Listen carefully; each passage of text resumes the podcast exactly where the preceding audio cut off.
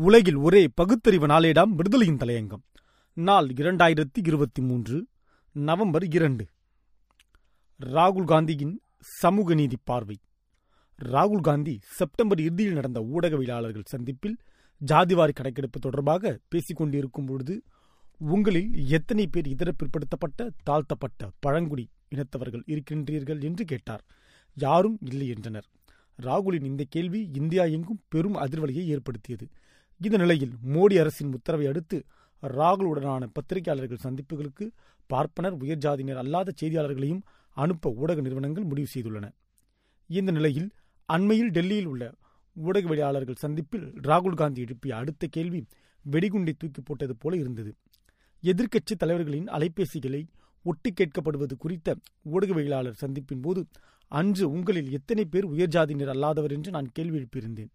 இது கேட்கக்கூடாத கேள்விதான். இருந்தாலும் எத்தனை ஆண்டுகள் அந்த மக்களை நாம் அழுத்தி வைப்போம்? அதன் வெளிப்பாடுதான் அந்த கேள்வி என்றார். உடனே ஒரு செய்தியாளர் நான் இதர பிற்படுத்தப்பட்டவன் இங்கே இருக்கிறேன் என்றார். உடனே ராகுல் காந்தி நல்லது. உங்களை ஏன் இத்தனை நாட்களாக அனுப்பவில்லை? என்று கேட்டபோது மட்டுமல்லாமல் இங்கே இத்தனை ஊடகங்கள் உள்ளன. குறைந்தபட்சம் நூறு கேமராக்களுக்கு மேல் உள்ளன. உங்களில் எத்தனை ஊடக முதலாளிகள் பிற்படுத்தப்பட்ட இதர பிற்படுத்தப்பட்ட தாழ்த்தப்பட்ட பழங்குடி இனத்தினராக உள்ளனர். குறைந்தபட்ச செய்தி ஆசிரியர்களாவது உள்ளனரா என்று கேட்டார். மீண்டும் ஊடகவியலாளர் தரப்பில் அமைதி தென்பட்டது. தொன்னூறு சதவீத மக்களுக்கு தேவையான செய்திகளை கொண்டு சேர்ப்பவர்கள் இந்திய மக்கள் தொகையில் வெறும் மூன்று அல்லது நான்கு விழுக்காடுகள் மட்டுமே உள்ளவர்கள். அவர்களால் எப்படி சாமானியர்களின் வழியை புரிந்து கொள்ள முடியும் என்ற கேள்வி எழுப்பினார். இந்தியாவின் நிலை இதுதான்.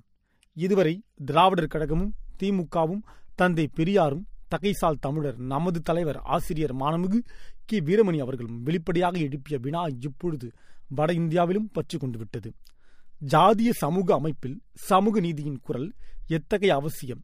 அது எந்த அளவு பலமாக எழ வேண்டும் என்ற அவசியத்தை காலம் தாழ்ந்தாவது வடப்புல தலைவர்கள் பேச ஆரம்பித்தது பெரிதும் போச்சு வரவேற்க தகுந்ததாகும் ஒன்றிய அரசில் உள்ள தொன்னூறு செயலாளர்களுள் இதர பிற்படுத்தப்பட்டவர் வெறும் மூன்றே பேர்தான் என்பதையும் சொன்னவர் இளந்தலைவர் ராகுல் காந்தி அவர்களே நாடாளுமன்றத்தில் பெரியார் வாழ்க என்ற முழக்கம் கேட்கிறது. பெரியாரின் சச்சு ராமாயணத்தை படியுங்கள் என்று ஒரு உறுப்பினர் பேசுகிறார். பிரியங்கா காந்தி தந்தை பெரியாரின் பெண் ஏன் அடிமையானால் என்ற நூலை பற்றி பேசுகிறார் என்றால் பெரியாரியம் இந்தியாவின் வருண தர்ம நோய்க்கான மாமருந்து என்பது உணரப்பட்டு விட்டதே. வரும் மக்களவைத் தேர்தலில் தந்தை பெரியார் இந்தியா முழுவதும் எதிரொலிப்பார் என்பதில் ஐயமில்லை. வாழ்க பெரியார் வெல்க சமூக நீதி